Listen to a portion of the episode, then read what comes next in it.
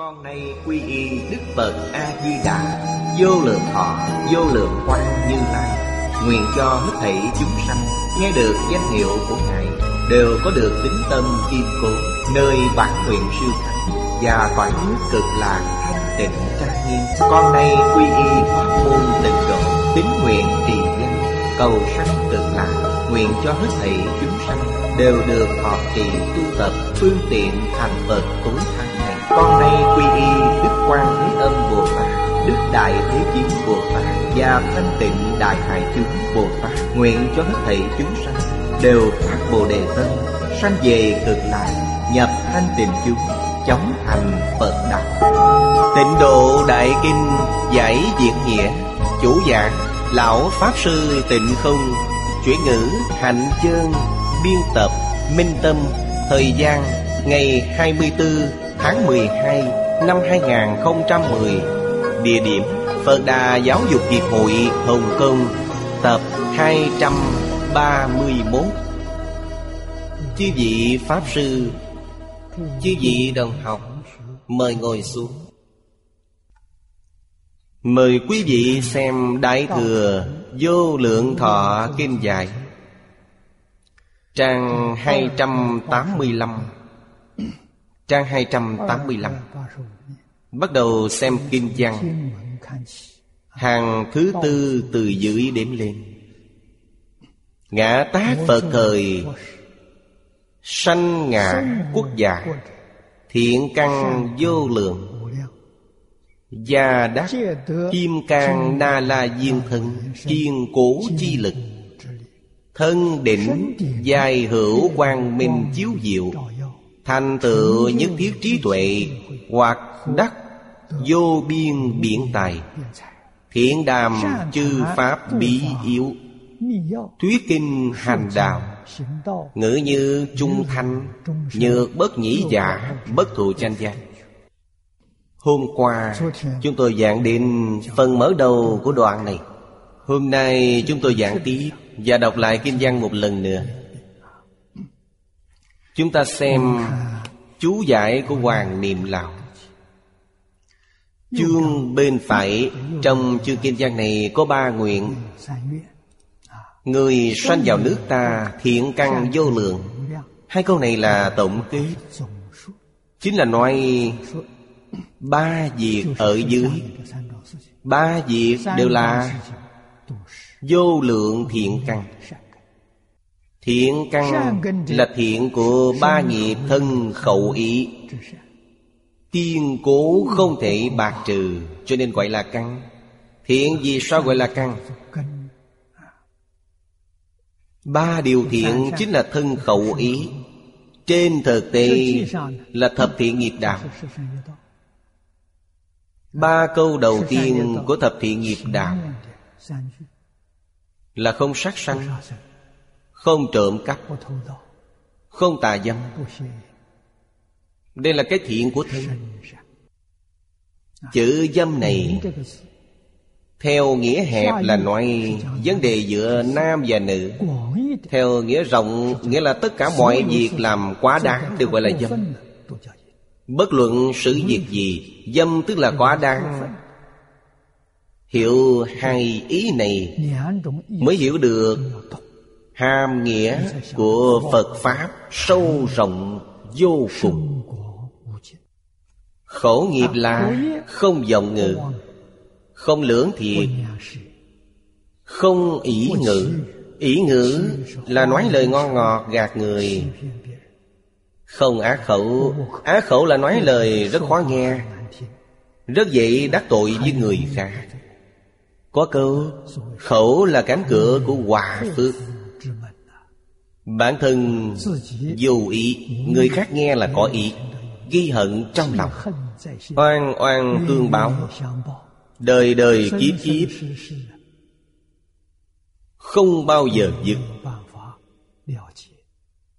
Khi tạo nghiệp rất dễ, Khi thọ báo khổ vô cùng. Không phải Phật Pháp nói với chúng ta Làm sao chúng ta biết được? Ý có ba điều thiện Chính là không tham, không sân, không si. Hợp thiện có 10 điều như thế. Nếu giảng tường tận 10 điều này A-la-hán là tiểu thừa. Giảng tương tận 10 điều này thành ba ngàn điều. Gọi là ba ngàn oai nghi. Quý vị xem Triển khai nó quả là Vô lượng vô biên. Quy nạp lại chỉ có 10 điều này Bồ Tát càng rộng hơn. Bồ Tát nói càng tỉ mỉ Càng tương tận hơn. Nói thành tám dạng bốn ngàn tế hành. Có như vậy thật ư? Không chỉ bao nhiêu đó. Tám dạng bốn ngàn tế hạnh là quy nà Nếu nói đến viên mạng Tất cả như lai trong ba đời mười phương đều nói. Nói đến vô lượng kiếp cũng không nói hết Lời này là thật. Hiện nay chúng ta có thể lãnh hội, Có thể hiểu. Trong Kinh Hoa Nghiêm nói rất rõ ràng. Hứa thể chúng sanh, Khởi tâm động niệm đều thuộc ba loại chu biến. Điều này Quốc sư Hiền Thủ nói trong Hoàng Nguyên Quang. Chúng ta đã học hai lần Hoàng Nguyên Quang. Đó là triết học cao cấp, Khoa học cao cấp. Cho nên đối với Phật Pháp Ngày nay chúng ta có lý do tin rằng Theo tôi khoảng hai ba mươi năm sau Phật Pháp không phải là tôn giáo. Tôn giáo diệt vong không còn tồn tại ở thế gian Nhưng Phật Pháp tồn tại. Phật Pháp là gì? Phật Pháp là khoa học cao cấp Triết học cao cấp. Ngày nay kết luận mà các nhà khoa học nghiên cứu đạt được Hoàn toàn giống với Phật Pháp Đại Thừa nói Thế giới hồng khoan. Nghiên cứu vật lý hư không. Nói đến biên tế của vũ trụ Giống với Phật Pháp nói. Kết luận của họ Nói khoa học kỹ thuật Có thể quan sát được 10% của toàn vũ trụ.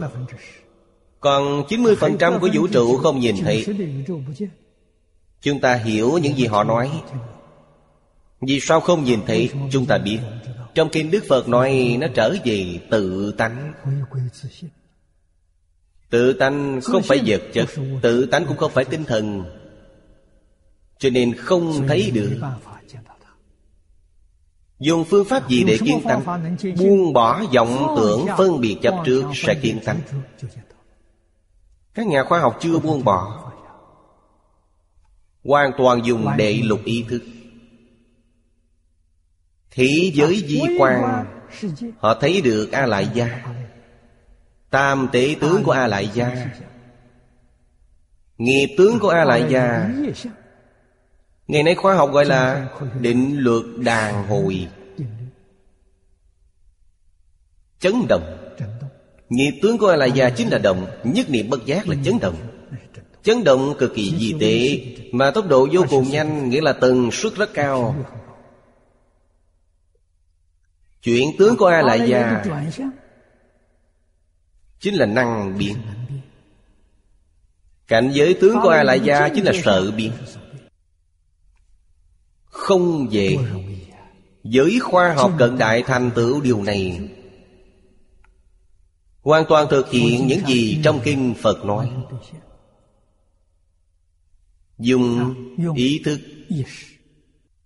Quan sát thảy Pháp thị xuất thế gian Đức Phật nói bên ngoài có thể quan sát được Biến Pháp giới hư không giới Bên trong có thể quan sát được A Lại Gia Duy nhất không thể kiến tánh Vì nó là vọng tâm Vọng tâm không thấy được chân Tự tánh là chân tâm. Chân có thể thấy vọng Vọng không thể thấy chân. Cần phải buông bỏ vọng tưởng phân biệt chấp trước. Nó liền hiện tiền, Thật sự hiện tiền. Các nhà khoa học đến được cảnh giới này, Ranh giới thành Phật. Nếu họ quay đầu buông bỏ tất cả, Lập tức minh tâm kiên tánh. Những thành tựu của khoa học hiện nay Giúp ích rất lớn cho người học Phật chúng ta. Vì ngày xưa chỉ có nhập định Nhập vào thiền định thâm sâu Từ đó không phải tứ thiền bát định Cũng không phải định của mười pháp giới. Tứ thiền bát định là định của lục đạo. Thiền định xuất thế gian Thông thường nói đến là tứ thánh pháp giới Thanh văn duyên giác Bồ Tát Phật Phật của mười pháp giới. Định Pháp thân Bồ Tát đạt được Là đại triệt đại ngộ Minh tâm kiên tánh.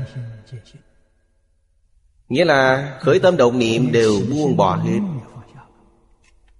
Không khởi tâm, không động niệm, Chúng ta không thể lãnh hội được cảnh giới này. Cảnh giới không khởi tâm, không động niệm là cảnh giới gì? Là cảnh giới của Pháp thân Bồ Tát. Hôm nay trong đoạn kinh giang này chúng ta đọc được 48 nguyện của Phật A-di-đà. 48 nguyện chính là cảnh giới Không khởi tâm không động niệm. Chúng ta đã đọc. Đọc nhưng vẫn khởi tâm động niệm. Hay nói cách khác Ngày nay chúng ta đã học Chỉ biết cái vẻ bên ngoài của 48 nguyện chưa tiếp xúc đến cốt loại của 48 nguyện. Pháp Thánh Hiền của suốt thế gian Đều phải hiểu nguyên lý này. Không có tâm chân thành. Dù Phật Bồ Tát hay Thánh Nhân đến dạy Cũng chỉ được vẽ bên ngoài, Thường thức Chúng ta không thể khế nhập, Không thể được lợi ích. Muốn đạt được lợi ích của Thánh Hiền và Phật Bồ Tát Vậy thì phải buông bỏ. Ở trước kinh này, chúng ta thấy Đầu tiên là buông bỏ thân kiến. Trong kinh nói rất rõ ràng Là những gì hôm qua chúng ta đọc được. Thân kiến, Đứng đầu trong các loại kiến hoặc, Chưa đoạn kiến hoặc là không thể vào dòng thánh. Chắc chắn trầm luân sanh tử Không có ngày ra khỏi. Điều này trong kinh nói rất rõ ràng. Ta còn chấp trước thân này là ta.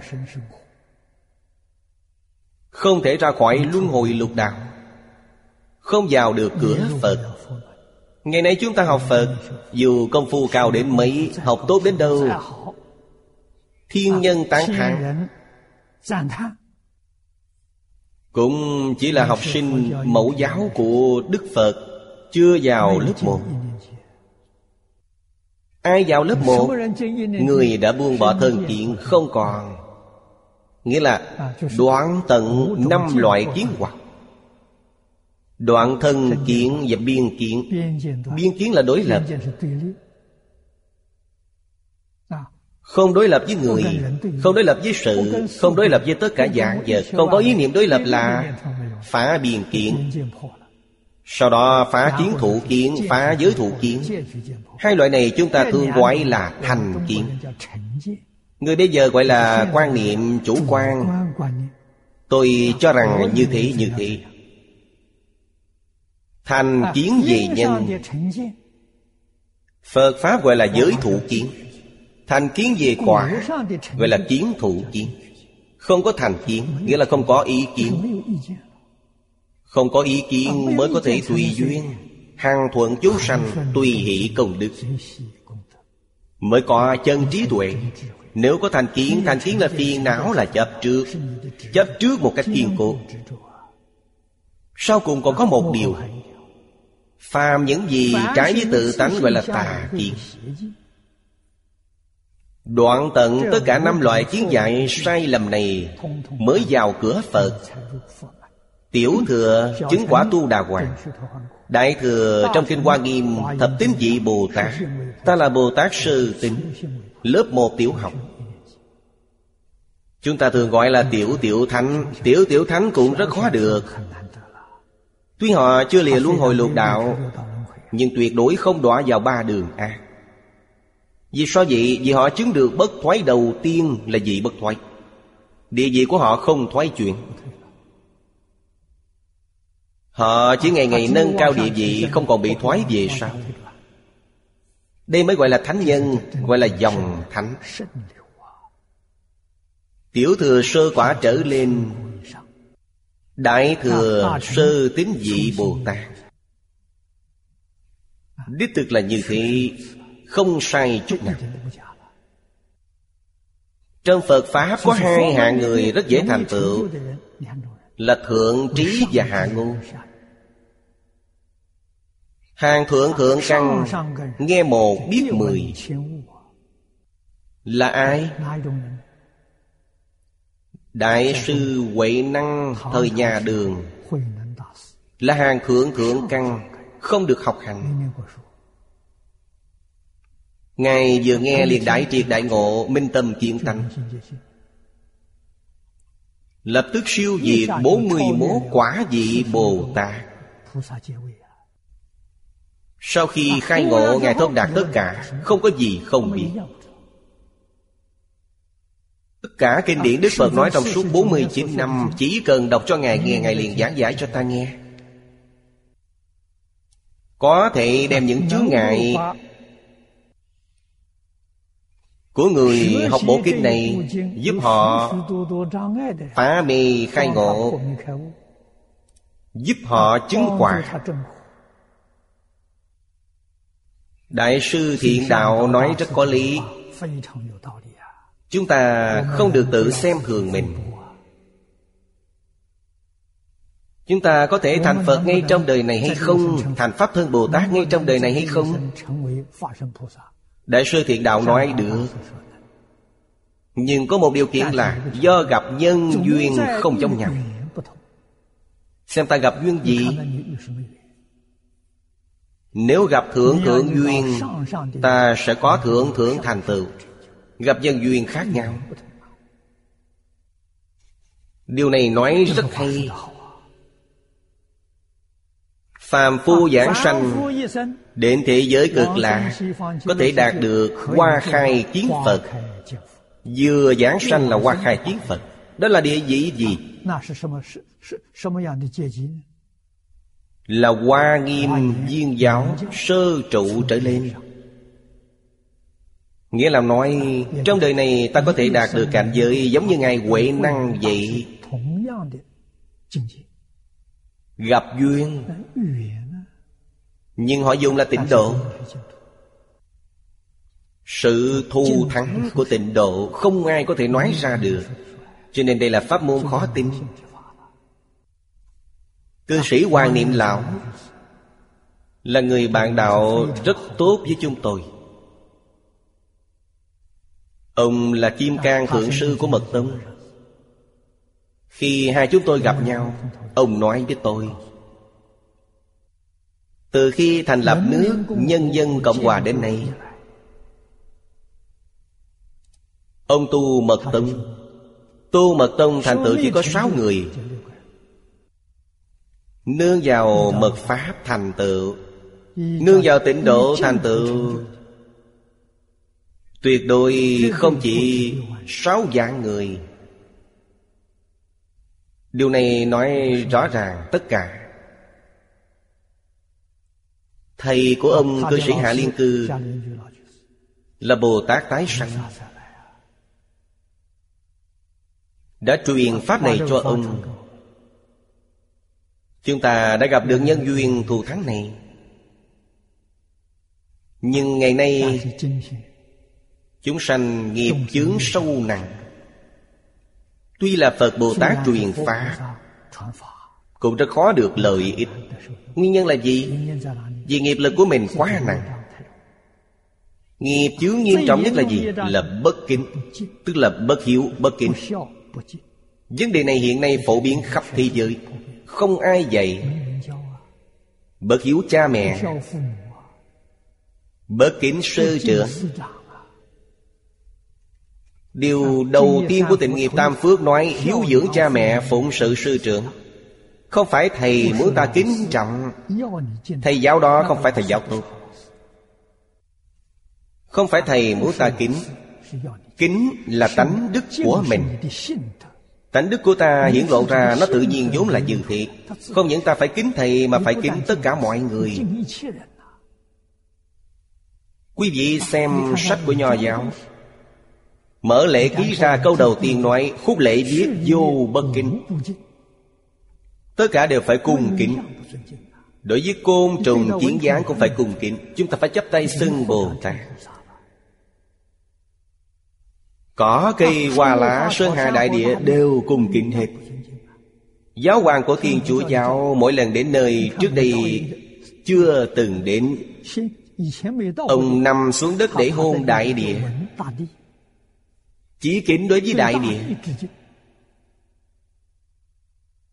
Không có gì không cung kính.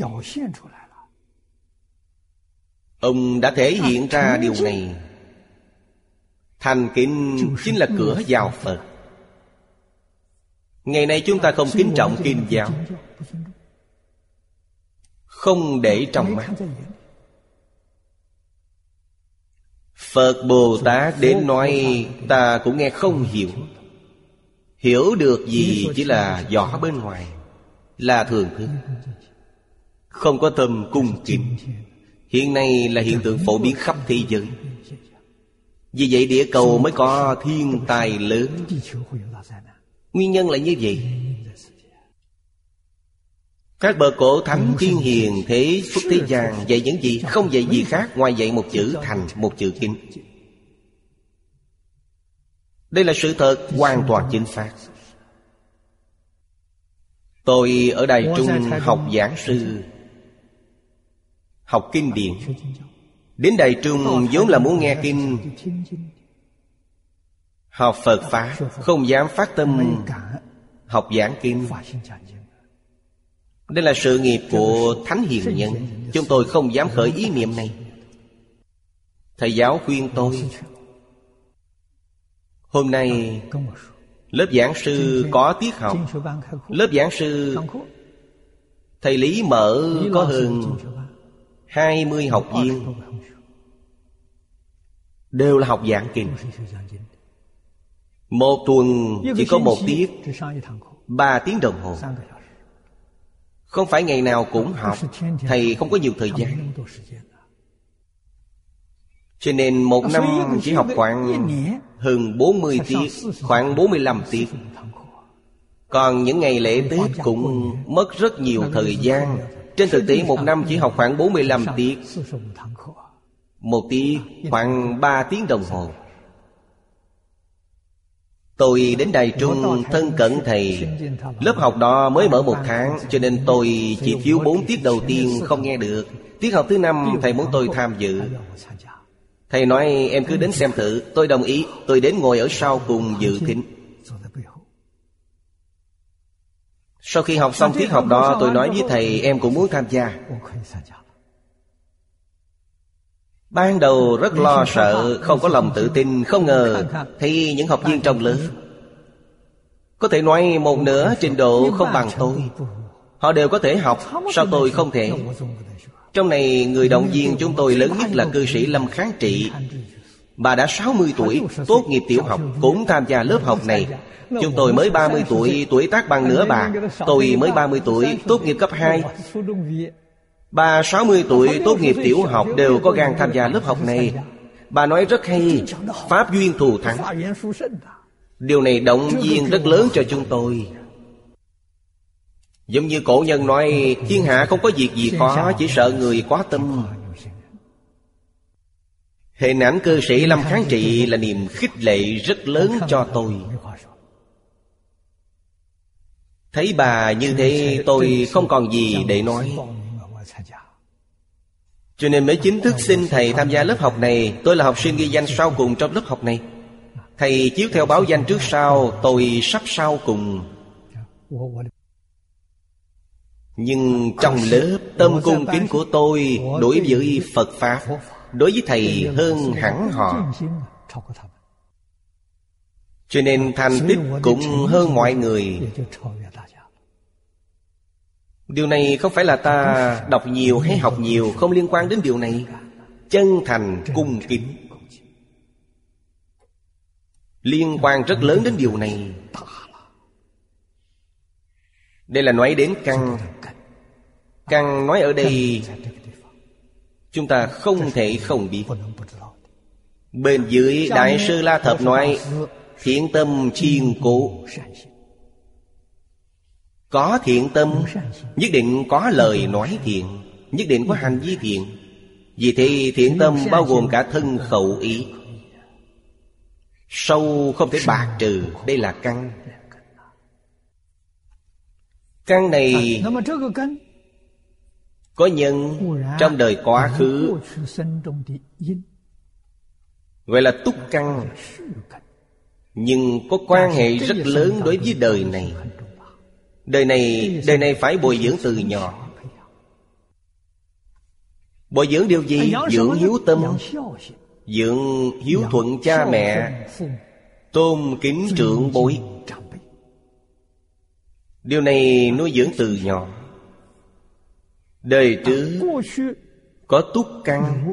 Đời này phải bồi dưỡng từ nhỏ. Như vậy căn này quả thật Sâu không thể bạc trừ Chút thiện căn này của tôi Cũng là bồi dưỡng như thế. Chúng tôi sanh trưởng ở nông thôn.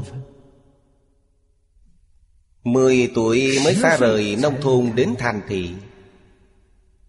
Căn này đều là Dưỡng thành lúc ở nông thôn. Người nông thôn ít đọc sách Nhưng tâm địa đều rất lương thiện, thuần hậu. Điều này người thành phố thua xa. Người thành phố được học hành thông minh khéo léo. Nhưng chúng ta nói đến thiện căn Thì sự thuần hậu của họ thua xa người nông thôn. Từ nhỏ chúng tôi không dám trái lệnh cha mẹ. Không dám không tôn trọng người lớn Từ nhỏ đã tiếp thu quản giáo nghiêm khắc này. Khi chúng tôi còn nhỏ Ra bên ngoài chơi đùa làm sai chuyện gì Không chỉ cha mẹ trách phạt Cha mẹ không có đó thì người đi đường. Người đi qua đó nhìn thấy đều có thể la mắng chúng tôi. Trẻ con chúng tôi đều rất cung kính ngoan ngoãn nghe lời. Cha mẹ thấy thì đến cảm ơn Xin lỗi người qua đường. Từ đây quý vị có thể tưởng tượng được nếp sống trong xã hội thời đó. Hiện nay trẻ con như thế nào không nghe lời cha mẹ dạy. Người ngoài càng không cần nói. Không những không tiếp thu, chúng còn phản kháng. Trong tình hình hiện nay dám dạy chăng? Không dám dạy, Thầy giáo không dám dạy học sinh. Vì sao vậy? Vì không muốn kết oán thù với học sinh.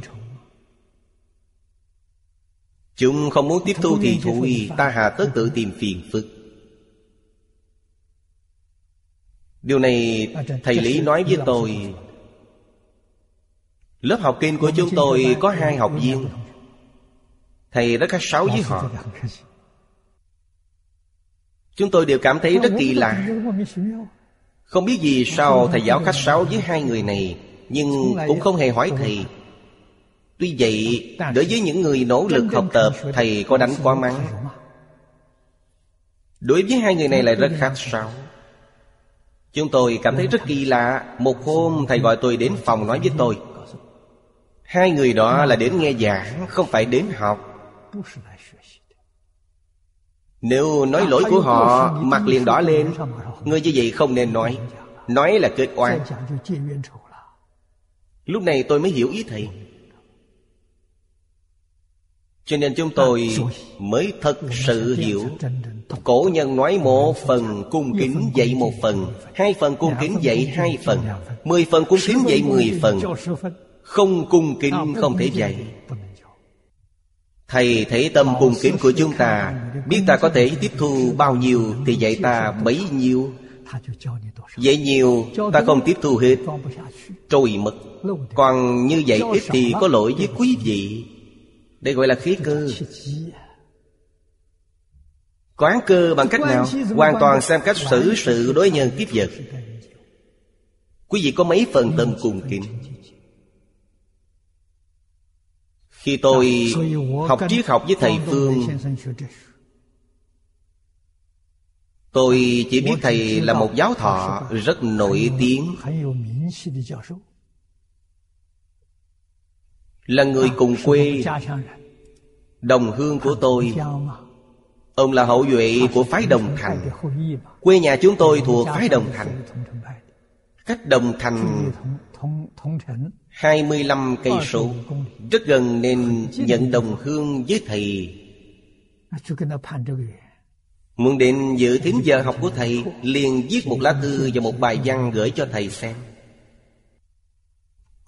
Thầy trả lời thư hẹn tôi đến nhà gặp thầy. Hôm gặp mặt đã quyết định Không để tôi đến trường dự thính Chủ nhật hàng tuần dạy cho tôi Hai tiếng đồng hồ ở nhà thầy. Dạy một tiết học hai tiếng. Tôi học triết học với thầy bằng cách này. Nơi chiếc bàn tròn trong phòng khách nhỏ ở nhà thầy Một thầy một trò. Chúng tôi đã học như thế. Chúng tôi vốn không hề quen biết. Sau đó suy nghĩ đây là nguyên nhân gì? Là nhờ sự cung kính Tôi viết cho thầy lá thư bằng chữ khải rất quy củ. Và một bài văn hơn hai ngàn chữ, Viết bằng bút lông rất nghiêm chỉnh. Không có chữ nào viết lắm. Tôi nghĩ chắc đó là nguyên nhân. Thầy dạy học nhiều năm như thế, Có thể chưa thấy học sinh nào cung kính như vậy. Cho nên đặc biệt Dành thời gian để dạy tôi. Mãi đến lúc thầy qua đời Năm 1977 Tôi giảng kinh ở Hồng Kông. Tôi nhận được tin tức Thầy đã qua đời Ba ngày sau tôi giảng kinh ở đây xong liền trở về Đài Loan Tham dự lễ truy điệu thầy. Trong lễ truy điệu nghe Tần Lý Nghi báo cáo tôi mới biết.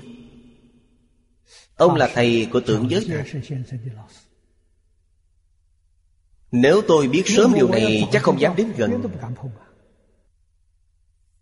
Không dám thân cận thầy. Tôi theo học với thầy hơn 20 năm Chưa từng nghe thầy nói điều này Gặp mặt à, không phải dạy học Thì cũng nói đến những điều trong cuộc sống hàng ngày.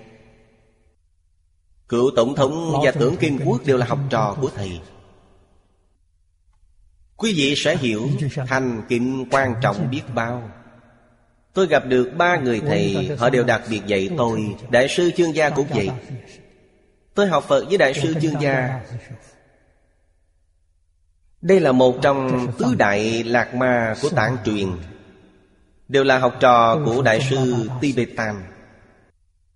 Tây Tạng có hai vị là Đạt Lai và Ban Thiện. Mông Cổ có hai vị là Chương Gia và Triết Bộ Tôn Đan Ba. Bốn vị Lạc Ma này Chỉ có một mình Chương Gia ở Bắc Kinh. Là thân phận quốc sư. Các đế dương thời nhà Thanh đều học theo ông. Bất kỳ vấn đề gì cũng đến thịnh giáo Đại sư chương gia cũng dạy tôi như thế. Một tuần hai tiếng. Chủ nhật hàng tuần đều đến chỗ đại sư. Tôi học với ông ba năm. Ông còn là người đặt nền tảng Phật Pháp cho tôi. Tôi xuất gia là ông mệnh lệnh.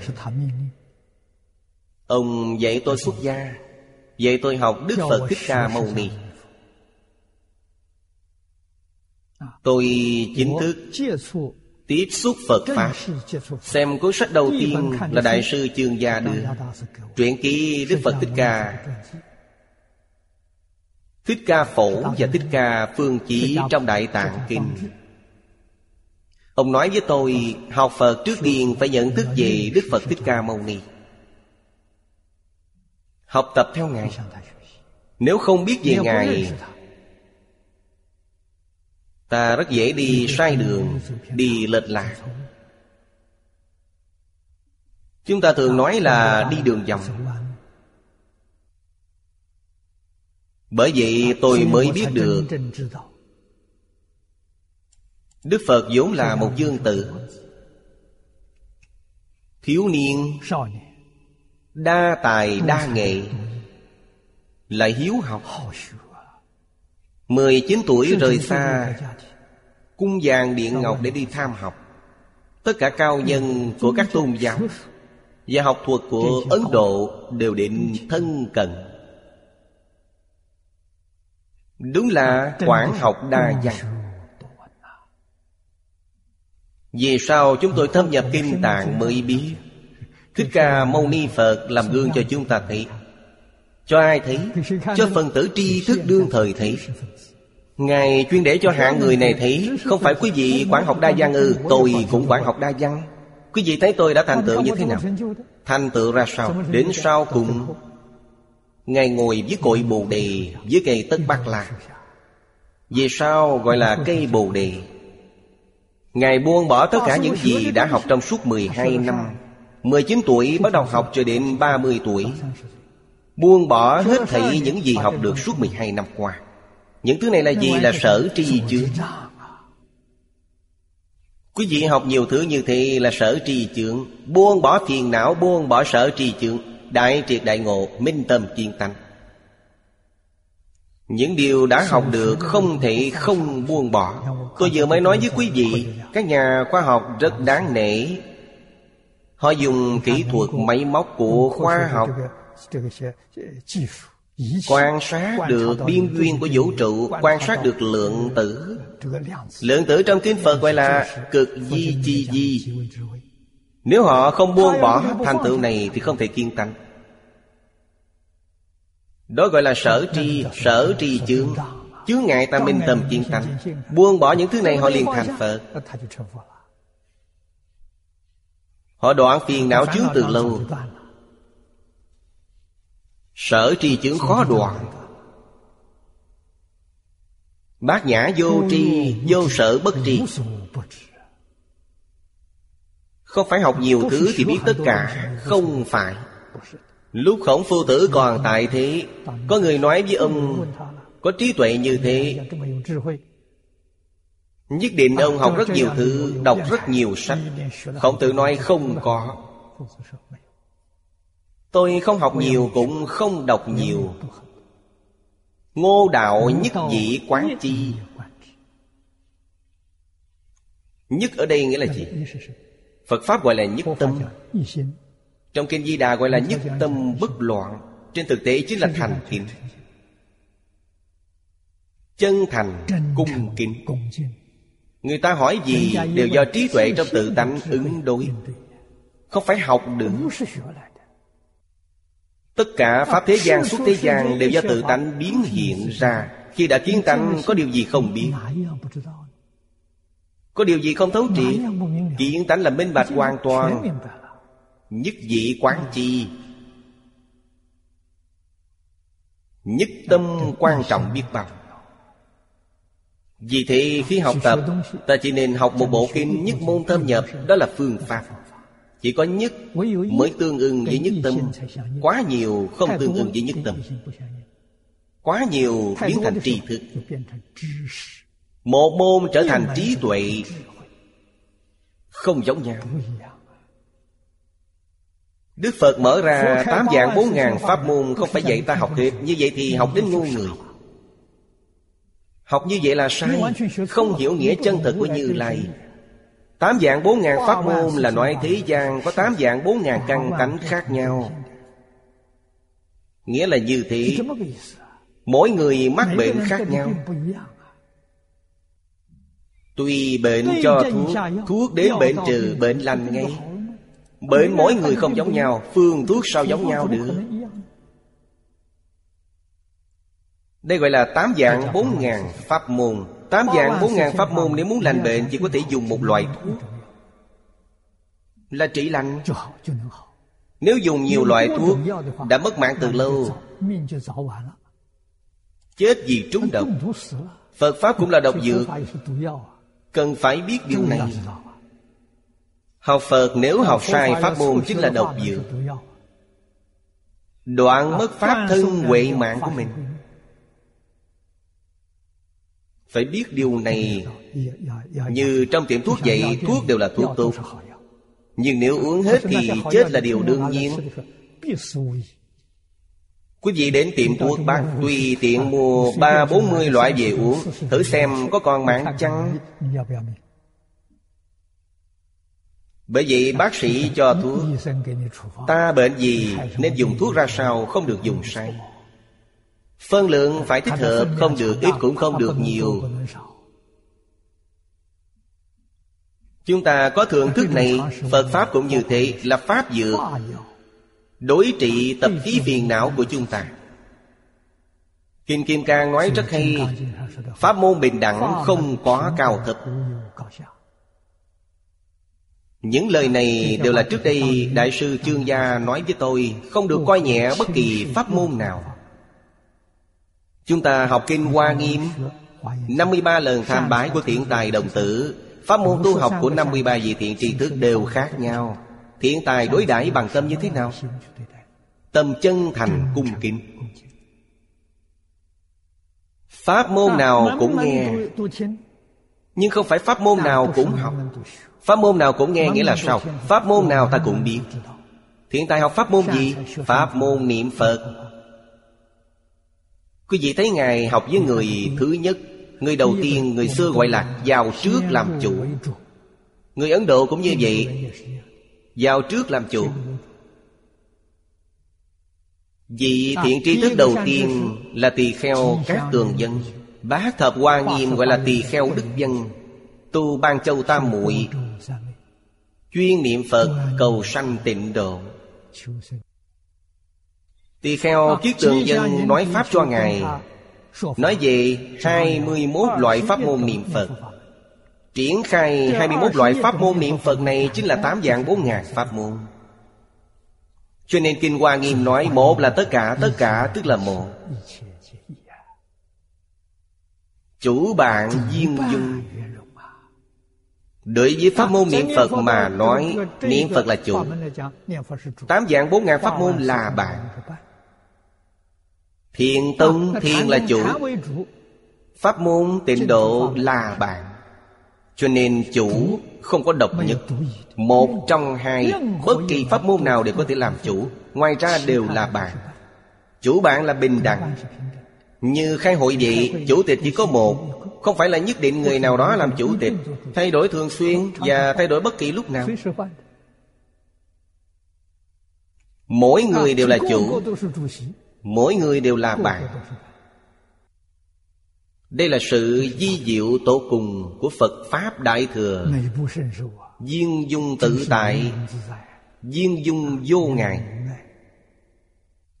Không thể không biết những đạo lý này. Nếu học chúng ta phải nỗ lực dung bồi thiện căn Không tu từ thiện căn Cho dù dùng nhiều thời gian, nhiều tinh thần Cũng không có hiệu quả Chúng tôi học Phật bao nhiêu năm nay? Đi khắp các quốc gia trên thế giới, Thấy những người học Phật Tại gia không thực hành, Thập thiện nghiệp đạo, Không có thiện căn. Người xuất gia không thực hành sa di luật nghi. Quý vị hỏi vì sao ngày nay Phật giáo suy yếu như vậy? Nguyên nhân là không có nền tảng. Giống như cây cối vậy, Rễ bị hư hoại rồi. Tuy cây vẫn còn, Nhưng có thể ngã xuống bất kỳ lúc nào. Vì gốc không vững chắc. Phải làm sao đây? Những năm gần đây, Tôi luôn đi khắp nơi khuyến khích Hy vọng mọi người coi trọng nền tảng. Tuyệt đối đừng phân biệt. Đệ tử quy là của nho giáo Tôi học nó làm gì? Cả bướng thiên là của đạo giáo Như vậy là sai lầm. Giáo lý đại thừa không có ta và người. Có ta có người là có đối lập. Đó là biên kiến không ra khỏi luân hồi lục đạo Chúng ta tu tịnh độ. Nguyên tắc chỉ đạo cao nhất của tịnh độ Là tịnh nghiệp tam phước trong quán kinh nói. Câu đầu tiên trong tịnh nghiệp tam phước là hiếu dưỡng cha mẹ. Câu thứ hai là phụng sự sư trưởng. Làm thế nào để thực hành hai câu này? Trong kinh điển Tiểu Thừa nói rất nhiều Phân lượng rất nhiều. Ta có thời gian để xem chăng? Nho giáo đã quy nạp vấn đề này. 113 điều Chính là nền tảng của Phật giáo. Đệ tử quy chính là thực hành. Hiếu dưỡng cha mẹ Phụng sự sư trưởng Quý vị có thể không học ư? Từ tâm bất sát. Thực hành ở cảm ứng thiên của đạo giáo. Trong cảm ứng thiên nói hơn 190 vấn đề Về quả báo thiện ác. Giáo dục nhân quả. Đệ tử quy là giáo dục luân lý đạo đức Có nền tảng này Thập thiện nghiệp đạo ở sau sẽ thiết thực hơn Tiếp tục tu thập thiện nghiệp. Nếu không có nền tảng của nho và đạo Không thể học được thập thiện nghiệp. Học như thế nào? Học tiểu thừa được Triển khai thập thiện nghiệp là ba ngàn oai nghi Đại thừa triển khai là tám dạng bốn ngàn tế hạnh sau đó ta thử nghĩ lại. Triển khai đệ tử quy Phải chăng là tám dạng bốn ngàn tế hạnh? Đúng vậy. Triển khai Thái Thượng Cảm ứng Thiền là ba ngàn oai nghi ư? Đúng vậy.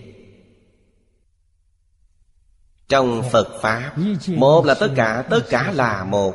Không nói một tức là cả. Ngoại trừ Nho và Đạo Giáo. Không nói như vậy. Không những không nói như vậy Mà hết thảy tôn giáo của thế gian đều không bài xích. Vậy mới đúng. Tất cả Pháp không lìa tự tánh. Cường đốc giáo có lìa tự tánh chăng? Không có. Thiên chúa giáo cũng không lìa tự tánh. Phật không lìa tự tánh Ma cũng không lìa tự tánh. Trong giáo lý Đại Thừa Không có Phật cũng không có ma. Giác ngộ tức là Phật Mê chính là ma Phật và ma là ai? Ở đâu? Ở trong tâm ta. Tâm ta nhất niệm giác là Phật xuất thế Nhất niệm mê ma liền đến. Chúng ta học Phật. Muốn thành tựu ngay trong đời này Muốn giảng sanh ngay trong đời này Ta không thể không có nền tảng. Tuyệt đối không được lơ là nền tảng giáo dục Chúng ta xem tiếp bên dưới. Thiện có thể sanh diệu quả Sanh dư thiện nên gọi là căn. Thiện có thể sanh diệu quả Diệu quả tức là thế giới cực lạc. Thế giới cực lạc thuần tịnh thuần thiện. Tâm hiện thực biến. Nó xuất hiện như thế. Nếu tâm ta bất thiện Hành vi bất thiện Làm sao đến đó được? Bộ kinh vô lượng thọ này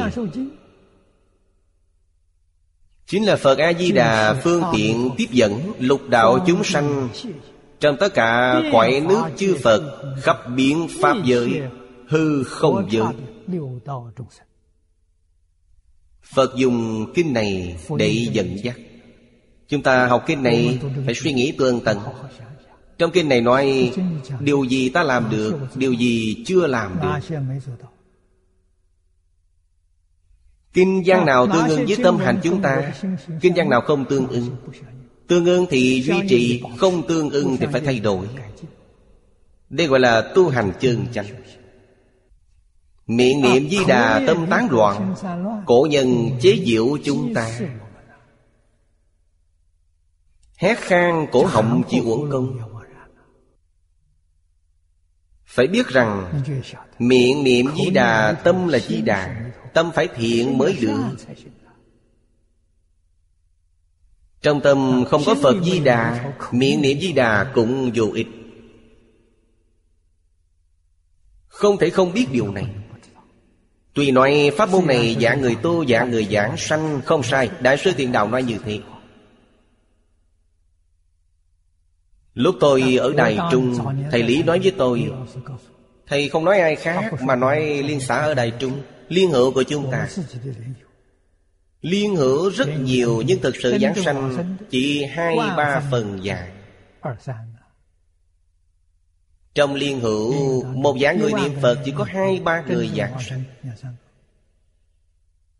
Nguyên nhân là gì?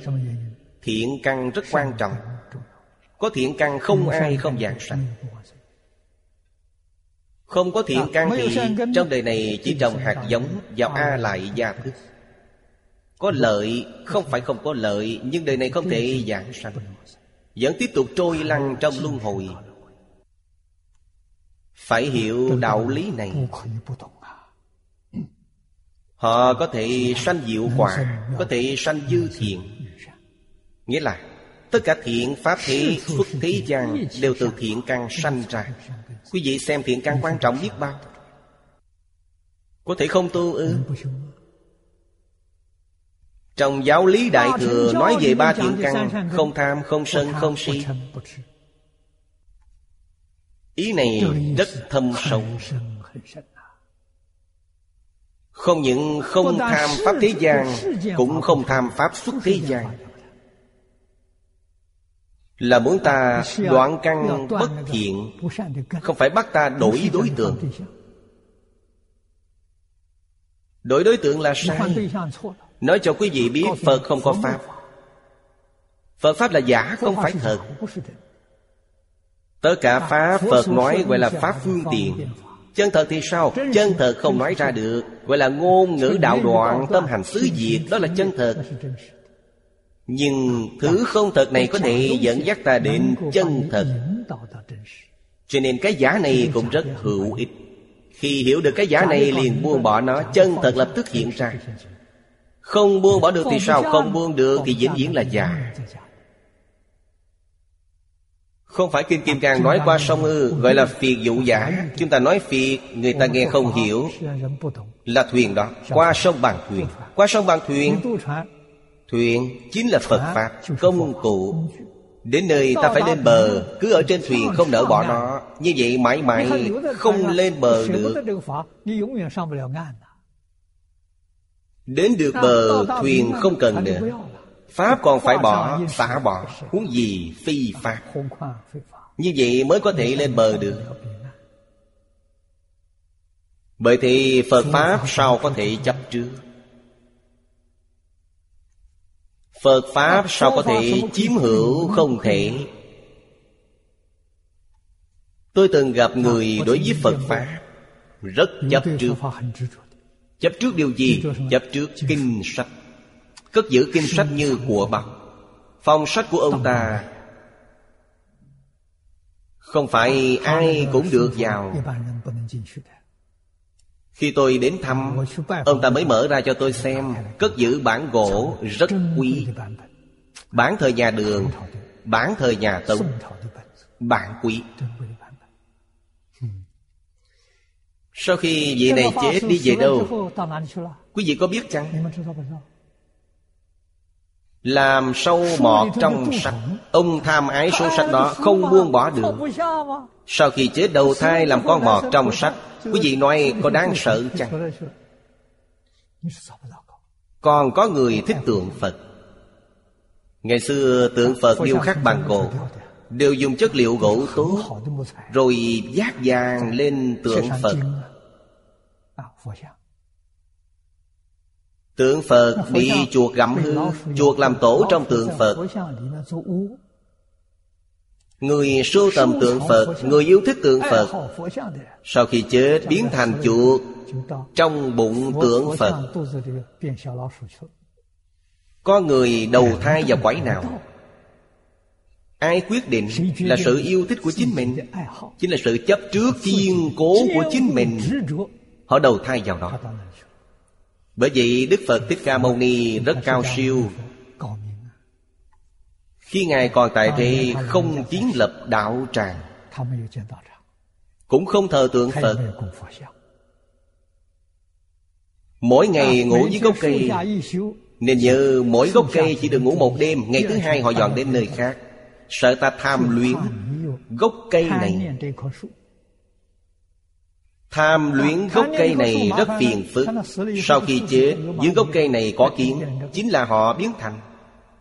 Thứ này rất đáng ghét. Đức Phật làm tấm gương tốt cho chúng ta Phải hiểu dụng ý của Ngài Hiểu khổ tâm của Ngài. Từ chỗ này ta lãnh hội được Từ bi vô tận của Phật. Yêu thương đối với thế nhân Thể hiện đối với thế nhân chu đáo vô cùng. Tôi theo chương gia đại sư ba năm Thầy thường căn dặn phải học Phật phải học Đức Phật Thích Ca Mâu Ni. Như vậy mới đúng. Ngài đã làm tấm gương tốt nhất cho chúng ta. Tuyên thuyết kinh điển về tịnh độ cho chúng ta. Ngày nay chúng ta gặp được bản hội tập Hoàn mỹ nhất Mà mấy ngàn năm chúng ta muốn đạt được. Cuối cùng đã hoàn thành trong tay cư sĩ Hạ Liên Cư Có thể nói chúng ta là người đầu tiên đạt được. Không hề đơn giản Đây là Phật Bồ Tát sắp xếp. Cư sĩ Hoàng Niệm Tổ Là đệ tử truyền Pháp Của Hạ Liên Cư Cũng chỉ có một mình ông. Chúng tôi có duyên gặp được có duyên thịnh giao. Ông lớn hơn tôi khoảng 10 tuổi. Tôi vốn tưởng rằng ông không còn trẻ. Không ngờ khi gặp mặt ông, Không già lắm. Lớn hơn tôi 10 tuổi. Thầy Lý hơn tôi 39 tuổi. Hơn tôi 30 tuổi Là thuộc hàng tổ phụ. Điều đầu tiên tôi vốn tưởng rằng cư sĩ Hoàng Niệm Tổ tuổi sắp xỉ với thầy Lý Rốt cuộc nhỏ hơn rất nhiều khi gặp mặt mới biết. Bởi vậy năng sanh dư thiện. Bên dưới là nói cụ thể với chúng ta Diệu quả là gì?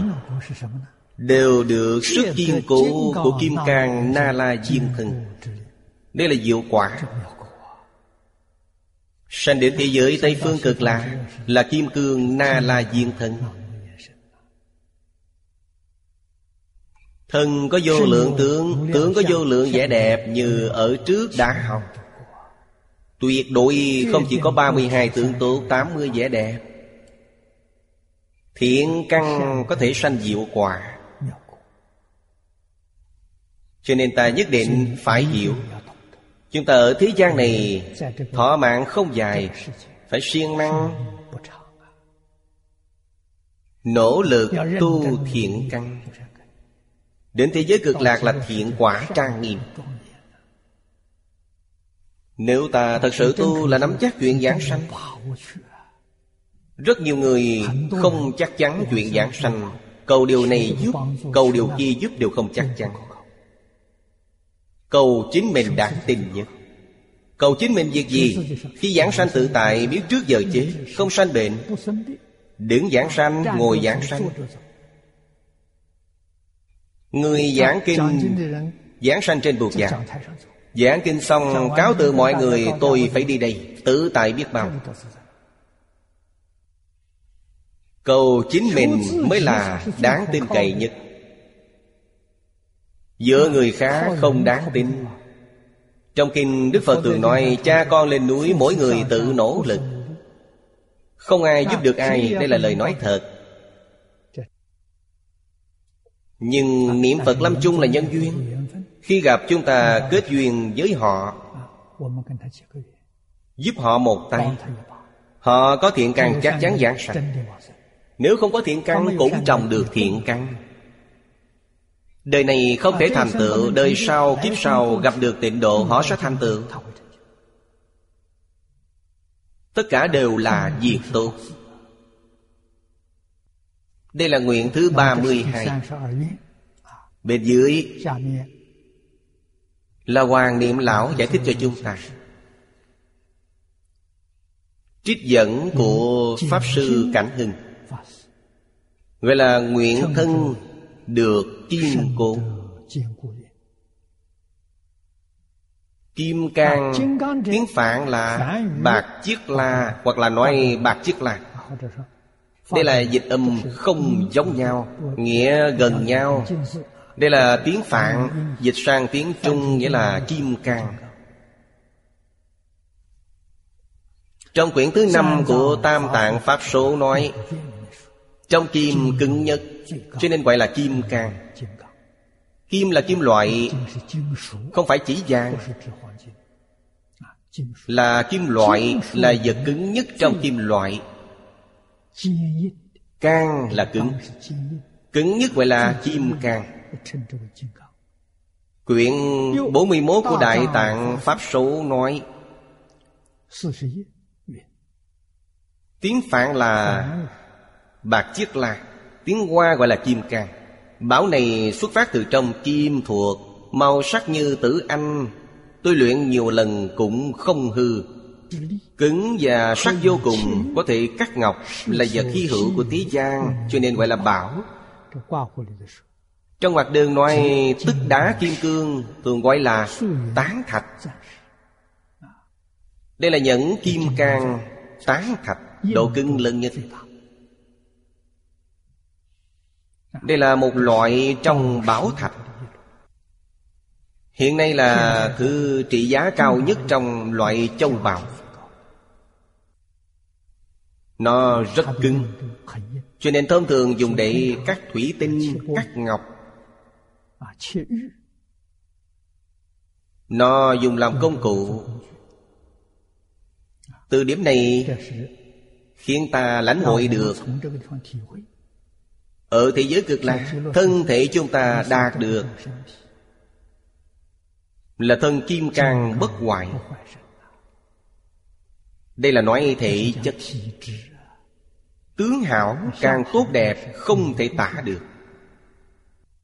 Vô lượng quan Vô lượng thọ. Đây là thân thể thật sự của chúng ta. Kim càng bất hoại thân. Thân thể này của chúng ta Rất yếu đuối.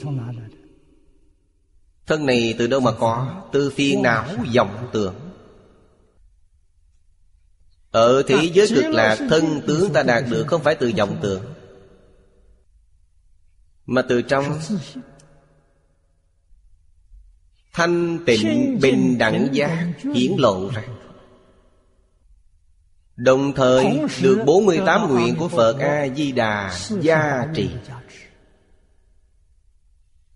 Thù thắng vô cùng. Mười phương thế giới không thể tìm thấy. Chúng ta hiểu được đạo lý này Hiểu rõ chân tướng sự thật.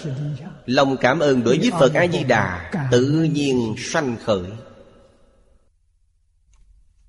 Mới thật sự lãnh hội được Từ bi của Phật A-di-đà.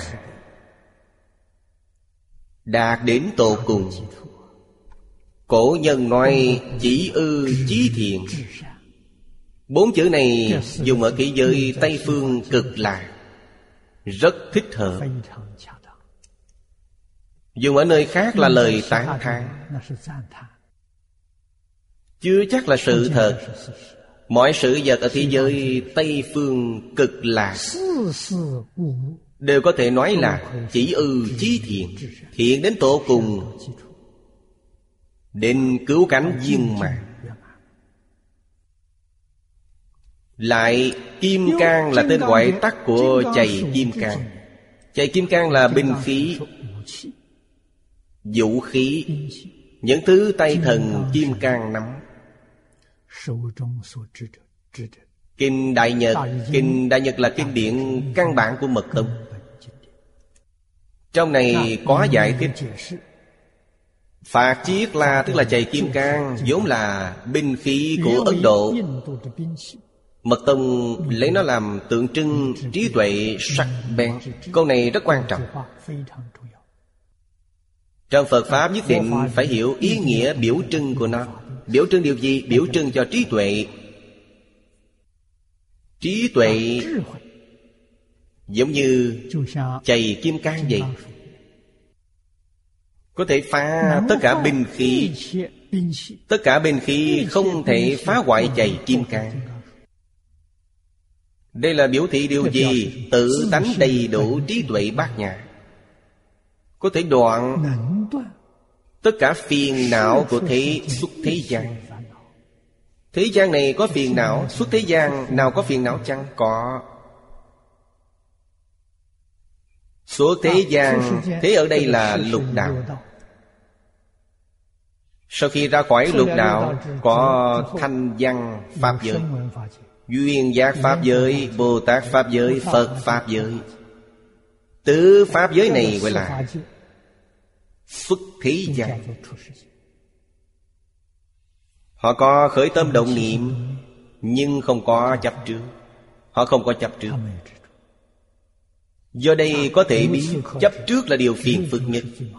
Không chấp trước sẽ ra khỏi lục đạo. Lục đạo không còn. Không có vọng tưởng phân biệt Họ sẽ vượt thoát mười pháp giới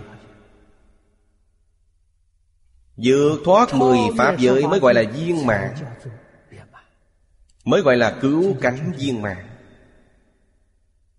Pháp giới đó gọi là nhất chân Pháp giới. Vì sao vậy? Vì nó vĩnh hằng bất biến. Vì sao bất biến? Vì nó không có tâm ý thức. Đức Phật nói rất hay. Có thể hiện cảnh giới là tâm Chân tâm tự tánh Cảnh giới do tâm tánh hiện Nó không thay đổi. Thay đổi là gì? Là phân biệt chấp trước. Có phân biệt chấp trước sẽ thay đổi. Tự thành Pháp giới, trong mười Pháp giới, Ít phân biệt chấp trước. Họ biến hóa không lớn. Trong lục đạo, chấp trước rất nghiêm trọng. Cho nên biến hóa rất lớn. Mỗi ý niệm đều không giống nhau. Niệm niệm không tương đồng. Nhiễm tình.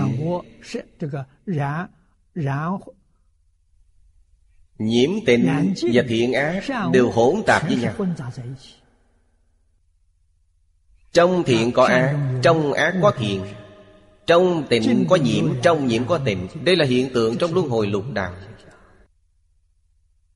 Không thể không biết điều này Biết mới tâm bình khí hòa Để đối đại. Không hề có chút nông nổi. Hoàn toàn dùng trí tuệ, Không dùng phiền não. Dùng phiền não tạo tội nghiệp. Dùng trí tuệ độ phiền não. Độ ai? Độ chính mình. Người muốn độ chúng sanh, Trước tiên phải độ mình. Thân thể chúng ta là do chúng duyên hòa hợp mà sanh ra Là chúng sanh. Ý niệm chúng ta cũng là chúng duyên hòa hợp mà sanh khởi Tất cả là chúng sanh. Đây là tượng trưng kim cang. Đa phần là tượng trưng trí tuệ. Trước đây chúng ta học Kim Kim Cang nói rất rõ ràng. Kim Cang bát nhã Bên dưới trong nhân dương kim niệm tụng nghi quỷ thượng Thượng là quyển thượng Nó có hai quyển thượng hạ. Tay cầm chày kim cang. Đây chính là thần kim cang. Trên tay cầm chày kim cang nghĩa là sao? Tượng trưng chánh trí. Tượng trưng cho chánh trí không phải là trí tuệ.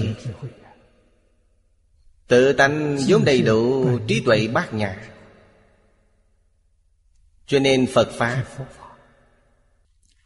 Nếu ta hiểu được Sự cao siêu của nó Thì không thể không khâm phục. Đức Phật Thích Ca Mâu Ni dạy học. Người hiện nay nói Ngài hiểu nghệ thuật. Đây là Thế Tôn biểu hiện ra. Trí tuệ vô cùng thù thắng. Trong phật pháp gọi là biểu pháp. Đặc biệt là mật tông. Mật tông là thế tôn đối với những tôn giáo cổ lão đương thời của ấn độ. một số thần minh mà họ sùng bái. Quý vị thấy phật không phá hoại họ. không bài xích họ. ngài đưa họ vào một ý nghĩa đều biến thành phật bồ tát quả là cao siêu.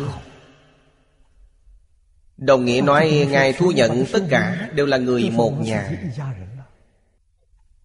Trong hiện giáo, Rõ ràng nhất, Quý vị đến đạo tràng Phật giáo, Vừa bước vào sân môn Đều nhìn thấy Tứ Đại Thiên Dương Tứ Đại Thiên Dương là trong tôn giáo ngày xưa của cổ Ấn Độ.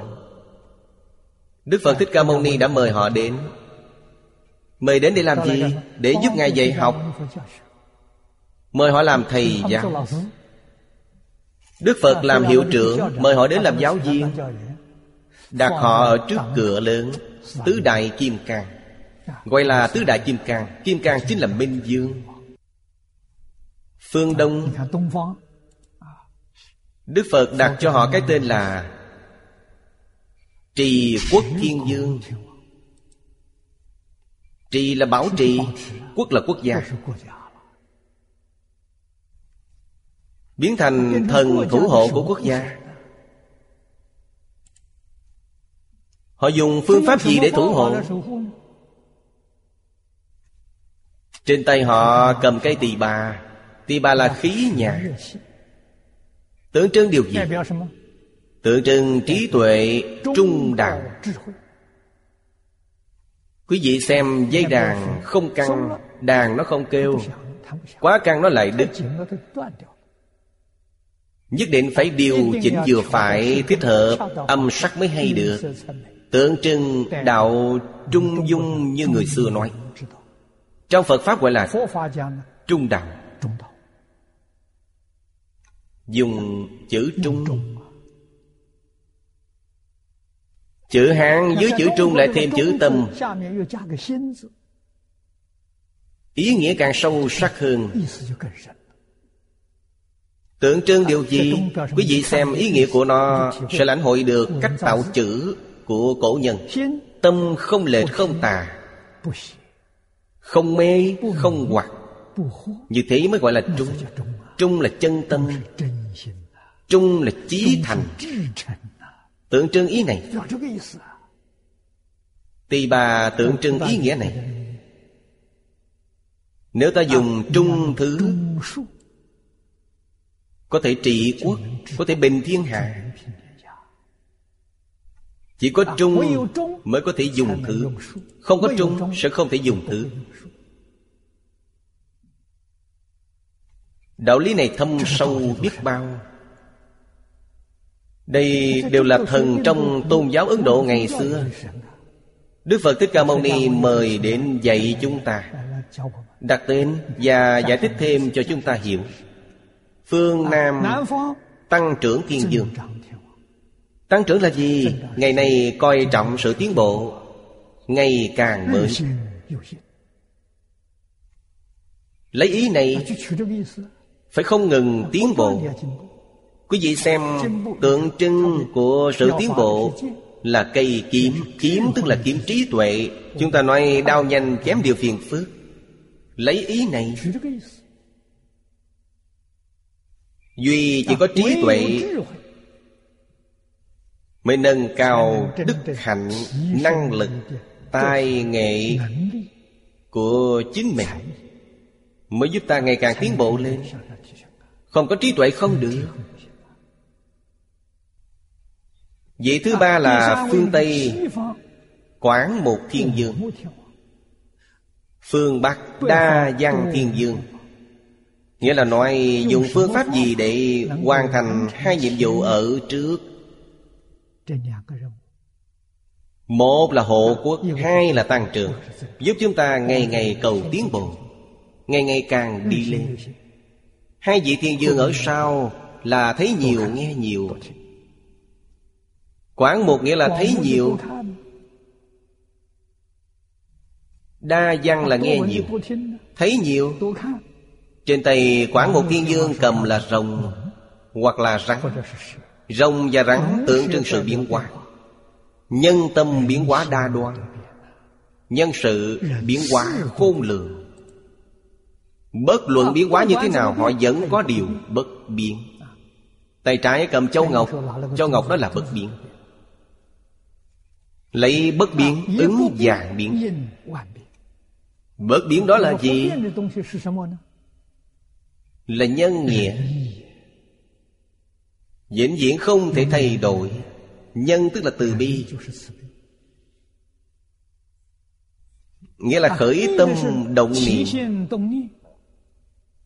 Hợp tình, hợp lý, hợp pháp Gọi là nghĩa nắm giữ nguyên tắc này là có thể ứng hóa được thế gian biến hóa đa dạng.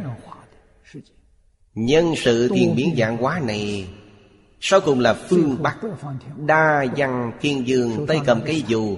Dù nghĩa là gì? Ngày nay nói đến môi trường Phòng chỉ ô nhiễm. Ngày xưa tức là cái dù. Đi ra đường cầm cái dù che. Dù để làm gì? Một mặt che nắng, một mặt che bụi phong chỉ ô nhiễm vì cổ nhân mang áo quần làm quan, Gia đình phú quý đều dệt bằng giải lụa trơn láng. Họ sợ bụi dơ, Cho nên dùng dù để che, quay trọng môi trường. Nói đến môi trường, Đầu tiên là làm sao để giữ môi trường tâm lý? Vì môi trường nó chính là thanh tịnh. Chúng ta học Phật Tâm thanh tịnh đặt lên hàng đầu Thân tâm phải thanh tịnh Tứ Đại Thiên Dương mời đến từ thần đạo giáo Đặt trong Tứ Dương Điện Quý vị xem khởi tác dụng dạy học rất lớn Phật giáo là dạy học Đó là nghệ thuật dạy học Khi hiểu được vấn đề này Nó hoàn toàn không phải mê tín Người bây giờ không hiểu Cho rằng đây là đa thần giáo Lạy thần minh. Quý vị nói có oan uổng chăng? Ý tố của Đức Phật Thích Ca Mâu Ni Bị người đời sau khởi lên rất nhiều ngộ nhận. Gây cho bậc thầy nhiều sự sỉ nhục. Quý vị có thể sống tốt được chăng? Ở giữa thờ Phật Di Lạc Phật Di Lặc là từ bi. Đại từ đại bi. Ta tưởng ngài là hình tượng của Bố Đại Hòa Thượng. Bố Đại Hòa Thượng là người nhà Tống Thời Tống Cao Tông. Xuất hiện ở Phụng Hóa Triết Giang. Khi Ngài ra đi tự nói với mọi người Ngài là Bồ Tát Di Lặc Tái Sanh. Nói xong Ngài ra đi Quý vị xem tự tại biết bao. Ngài đã giảng sanh. Đây là thật. Nói ra chân tướng mà không đi là giả. Nói ra mà đi là thật. Ta vừa biết thân phận của Ngài Thì Ngài không còn nữa. Cho nên tạo tượng Bồ Tát Di Lạc Chính là lấy hình tướng của bố đại hòa thượng. Không giống với Bồ Tát Di Lạc Của Tiểu Thừa Ấn Độ và Tây Tạng. Bên đó họ tạc tượng Đại Khai rất tương tự với Quán Thế Âm Bồ Tát Và Đại Thế Chí Bồ Tát. Chỉ có ở Trung Quốc tạo tượng Di Lặc Giống với Bố Đại Hòa Thượng. Đây là nhân duyên đặc biệt. Ý nghĩa biểu pháp của tượng này rất hay. Bố Đại Hòa Thượng bụng rất lớn, Biểu thị bụng lớn có thể dung Có thể bao dung Miệng lúc nào cũng mỉm cười. Quý vị thấy tượng Ngài đặt ngay cửa Sơn Môn, Bước vào cửa liền nhìn thấy, Đập vào mắt đầu tiên là hình tượng của Ngài. Ngài vô cùng quan hệ nghênh đoán ta. Chúng ta học Phật, Phải học Bồ Tát Di Lặc. Đầu tiên là đối diện với Ngài. Phải học cách quan hỷ như Ngài, Học bao dung như Ngài. Bằng không ta không vào được cửa Phật. Vào cửa Phật phải bao dung, Vào cửa Phật phải quan hỷ. Phải rửa sạch sẽ phiền não tập khí của mình. Trong Phật Pháp, Mọi thứ đều là biểu pháp. Đến kiến trúc cũng không ngoại lệ. Quý vị xem chánh điện Xem bên ngoài có hai tầng. Hai tầng tượng trưng điều gì? Phật nói tất cả Pháp. Không lìa hai nguyên tắc. Chân tục nhị đế. Xem từ bên ngoài là chân tục nhị đế Bên trong là chân tục không hai Là nhất như. Bên trong một tầng Bên ngoài hai tầng. Toàn là biểu pháp. Toàn là trí tuệ Nếu ta có thể thông triệt Có thể hiểu rõ tất cả. Đến đó đi một vòng đã học được Rất nhiều thứ. Khi bước vào tâm trôi nổi Bước ra tâm bình khí hòa. Không nói một câu nào Nhưng đều đã dạy tất cả. Ngày nay gọi đây là nghệ thuật quá dạy học. Phật giáo làm được điều này đã làm được từ mấy ngàn năm trước Không phải bây giờ. Người bây giờ nói về nghệ thuật Không bằng Đức Phật Thích Ca Mâu Ni. Còn kém quá xa. Chày kim cang tượng trưng trí tuệ Tượng trưng chánh trí. Do như kim cang Chày có kim, có ngân, có đồng, có sắt Còn có đá Có thủy tinh Có khử đà la mộc. Cũng có thể dùng gỗ chê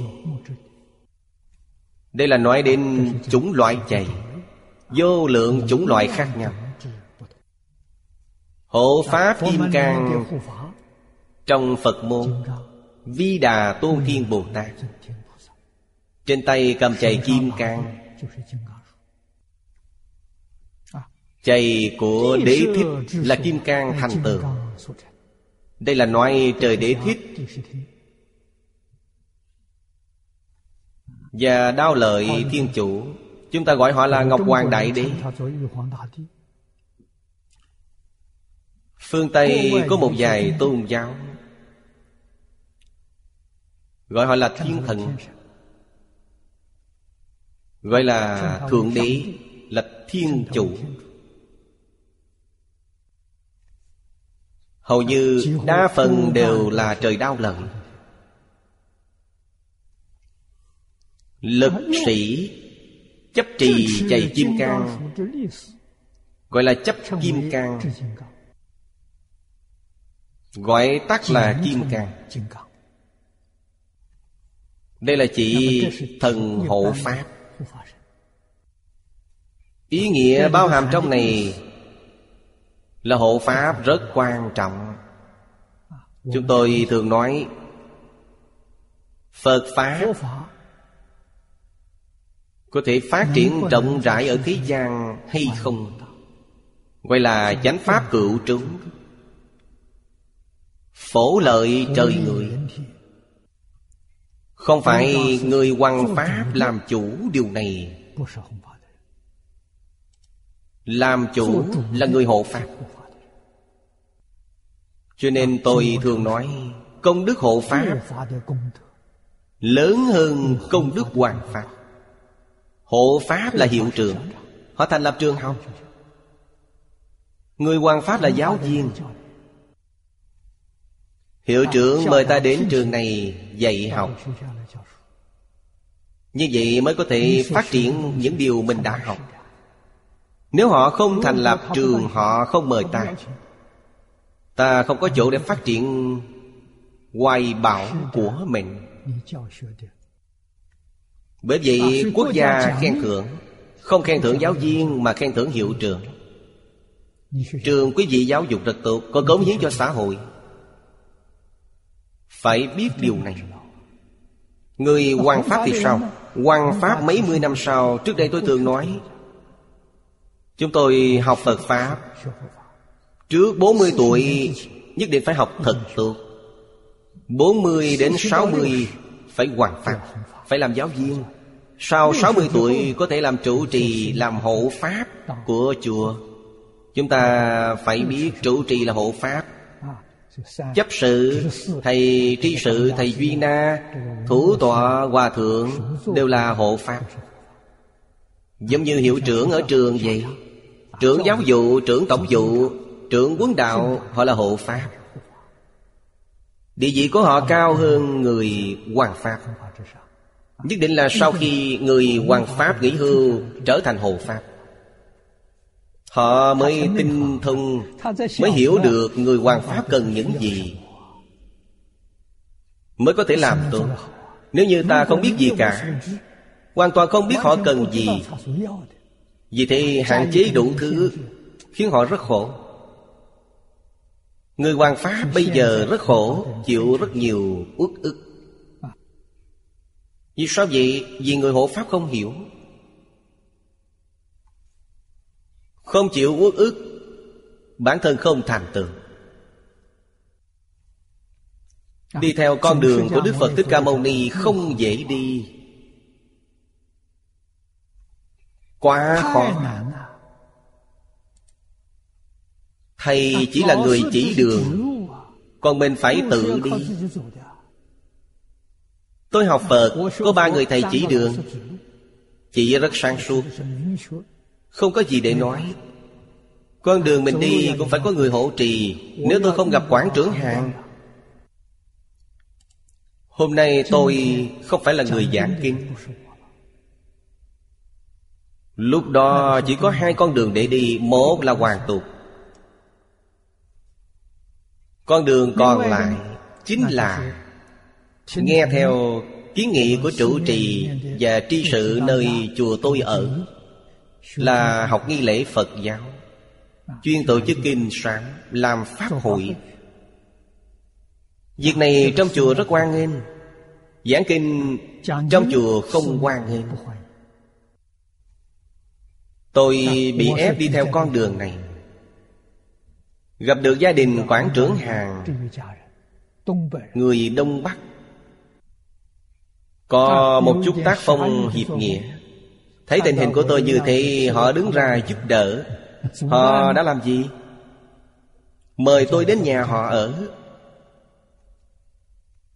Bà giúp tôi tìm giảng đường Thuê địa điểm, mượn địa điểm Cho nên thường thay đổi địa điểm giảng kinh. Vì thuê một giảng đường Đại khái chỉ được hai ba tháng. Thường xuyên thay đổi Nhưng giảng kinh không hề gián đoạn. Trước đây thầy Lý nhắc nhở tôi Giảng kinh không được gián đoạn Gián đoạn sẽ thấy không quen Về sau dễ thoái tình. Thầy đưa ra hai ví dụ. Người đánh quyền luyện võ phải luyện hàng ngày. Không luyện gần cố cứng đơ. Người ca hát ngày ngày phải luyện thanh. Cũng vậy, một vị giảng sư ngày ngày phải lên bục giảng. Không có nơi giảng, Nửa năm không giảng là xong. Hoàn toàn xa lạ. Thầy dạy tôi điều này phải chú ý. Phải giảng thường xuyên. Thầy còn nói Giới hạn thấp nhất một tuần Không được lên bục giảng dưới hai lần. Tôi hầu như ngày ngày đều ngồi trên bục giảng. ba mươi năm không hề gián đoạn. Đây là công đức của cư sĩ Hàng Anh cũng chịu không ít quốc ức. Chúng tôi mới có thành tựu như hôm nay. 30 năm đặt nền tảng. Không phải là việc đơn giản. Không gặp được bà, làm sao tôi có được như ngày hôm nay? Không có. Sự hỗ trì của bà Bà luôn nghe tôi giảng kinh. Mỗi lần tôi giảng kinh, Bà nhất định đến nghe. Bà nhận thức được giá trị Hiểu thực sự. Biết chúng tôi cần gì. Rất khó được. Chồng và con của bà đều rất phối hợp. Được một gia đình như thế ủng hộ. Không có chùa Ở trong nhà của bà. Ít bị bên ngoài quấy nhiều. Như người một gia đình Tôi ở nhà bà suốt 17 năm. Không đơn giản. Về sau chúng tôi mới có một thư viện nhỏ. Tôi mời bà làm quản trưởng Tôi thường nói với người khác Cuộc đời tôi không quản ba thứ Là không quản người, không quản gì, không quản tiền. Ba việc này đều do cư sĩ hàng Anh quản lý. Tôi chuyên môn đọc sách giảng kinh. Ngoài ra không nghe không hỏi. Quả thật không dễ dàng gì. Vì sao vậy? Thầy Lý nói Nếu ta nói không hay Người ta sẽ nhắc lại để cười cợt. Còn như giảng hay Người ta sẽ đố kỵ gây chướng ngại. Nói lời thị phi Gặp phải tất cả những điều này không thể tránh khỏi. Cổ kim trong ngoài đều không ngoại lệ. Những chướng ngại và ma chướng này Ta đều phải vượt qua. Thật sự thành tựu có nghị lực, có quyết tâm. Ở nhà mình cũng có thể thành tựu Lúc Đức Thế Tôn còn tại thế Ngài đem công việc hộ pháp Giao cho các quốc dương đại thần. Trưởng giả cư sĩ, Điều này rất có đạo lý. Chỉ có họ mới có thực lực. Quốc gia hộ trì thì không ai có thể nói gì. Thật sự thành lập vài Phật học viện, Đào tạo một số thầy giáo. Một quốc gia có khoảng 10 vị thầy giáo giỏi là quá tuyệt. Đặc biệt hiện nay, Chúng ta có thể lợi dụng khoa học kỹ thuật cao, Dùng vệ tinh để dạy học, Dùng mạng Internet để dạy học. Tuy ít người, nhưng hiệu quả rất lớn. Đi theo con đường này là thầy Phương Đông Mỹ dạy cho tôi. Trước đây thầy nói với tôi, Công cụ này rất hay. Nếu dùng nó để dạy học, Hiệu quả rất cao.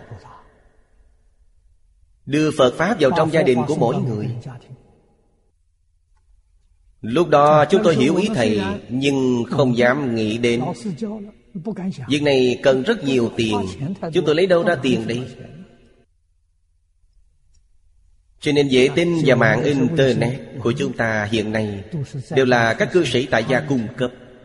Do họ kinh doanh.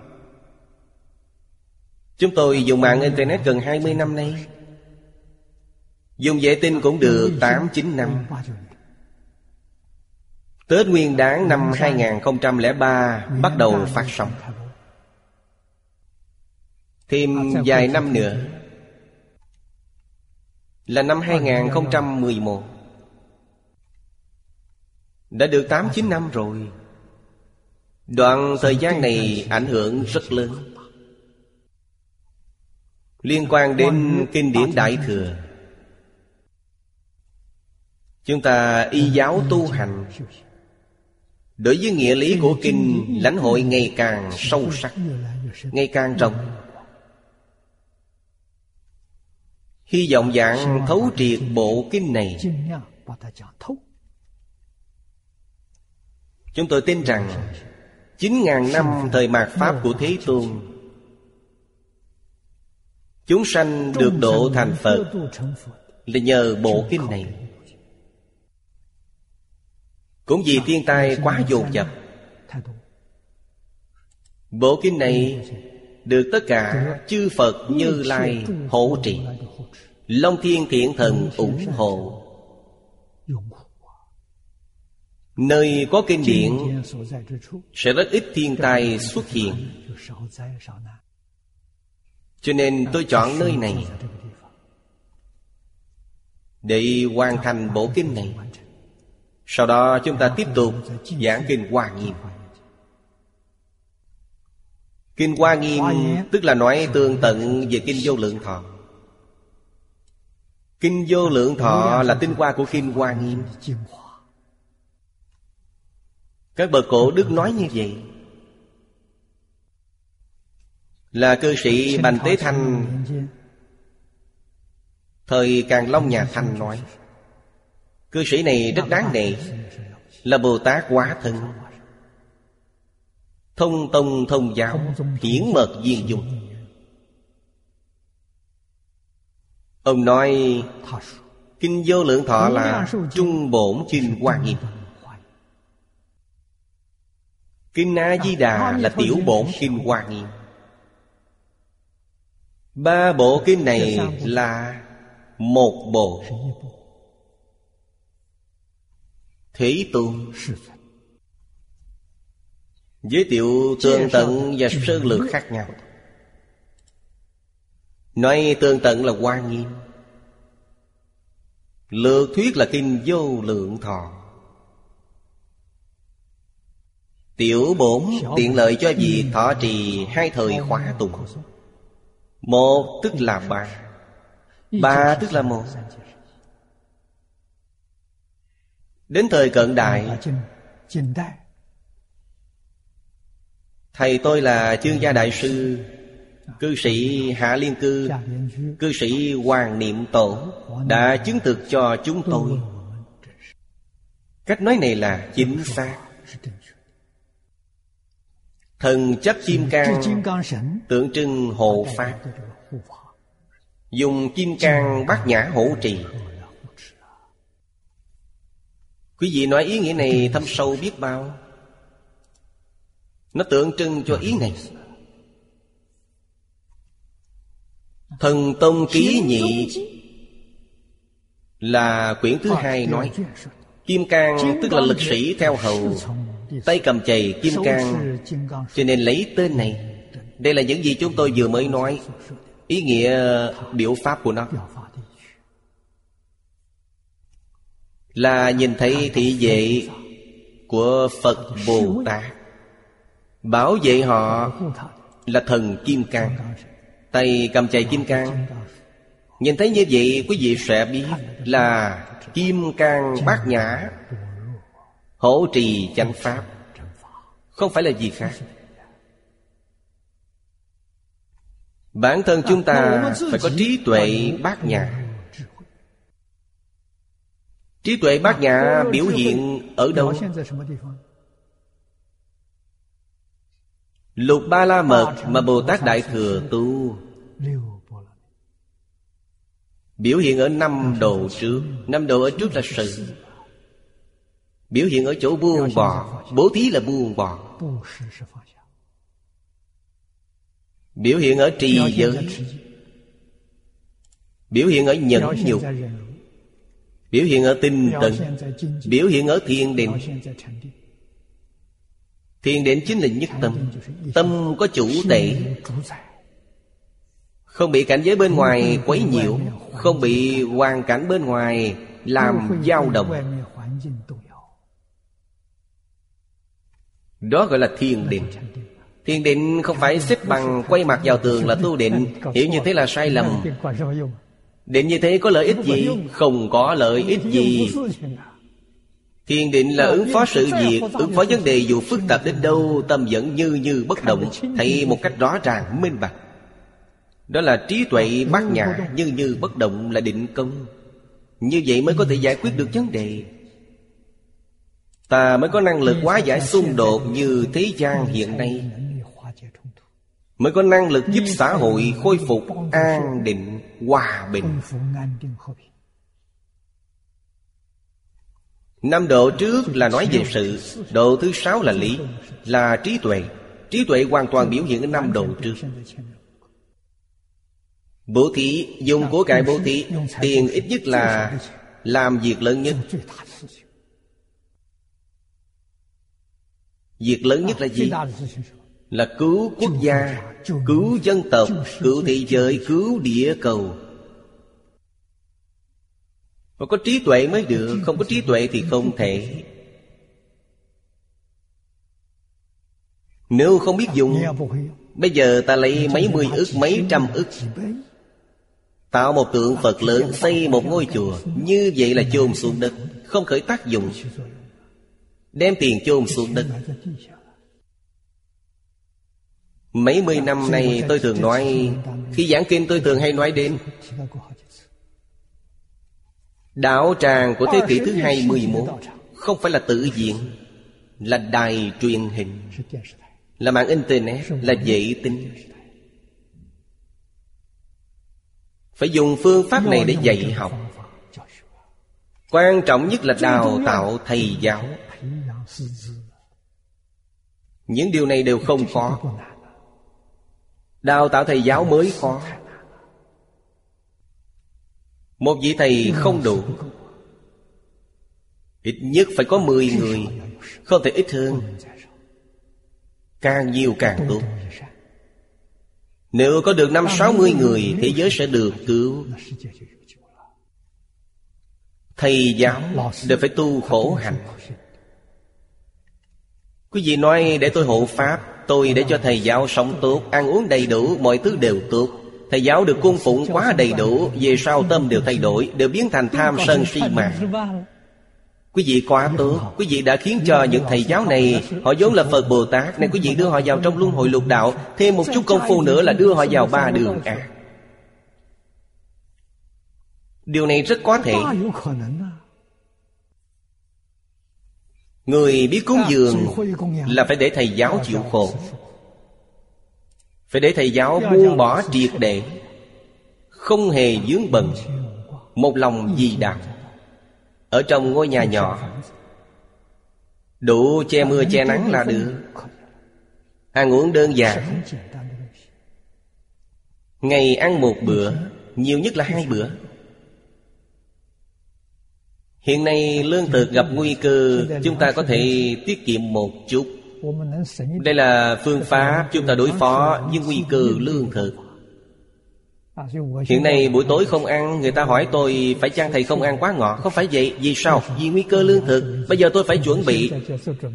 Khi nguy cơ lương thực thật sự bộc phát Tôi ăn ngày một bữa. Trước đây tôi ăn ngày một bữa suốt 5 năm Thầy tôi cũng ngày ăn một bữa. Thầy Lý ăn như vậy suốt đời. Khi tôi theo thầy học tập 50 năm trước. Sinh hoạt của thầy lúc đó Tiền sinh hoạt một tháng của thầy Tiền Đài Loan khoảng 60 đồng tức Một đồng rưỡi tiền Mỹ. Là phí sinh hoạt của thầy Thầy có thu nhập. Vì thầy kiêm rất nhiều công việc. Thu nhập hàng tháng của thầy khoảng hơn 400 đồng.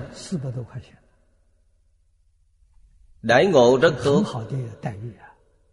Nhưng mỗi tháng thầy chỉ dùng hết khoảng 60 đồng. Còn lại đều đem đi làm việc từ thiện. Không cất giữ. Làm gương tốt cho chúng ta. Tôi học theo thầy cũng ngày ăn một bữa. Ăn được 5 năm.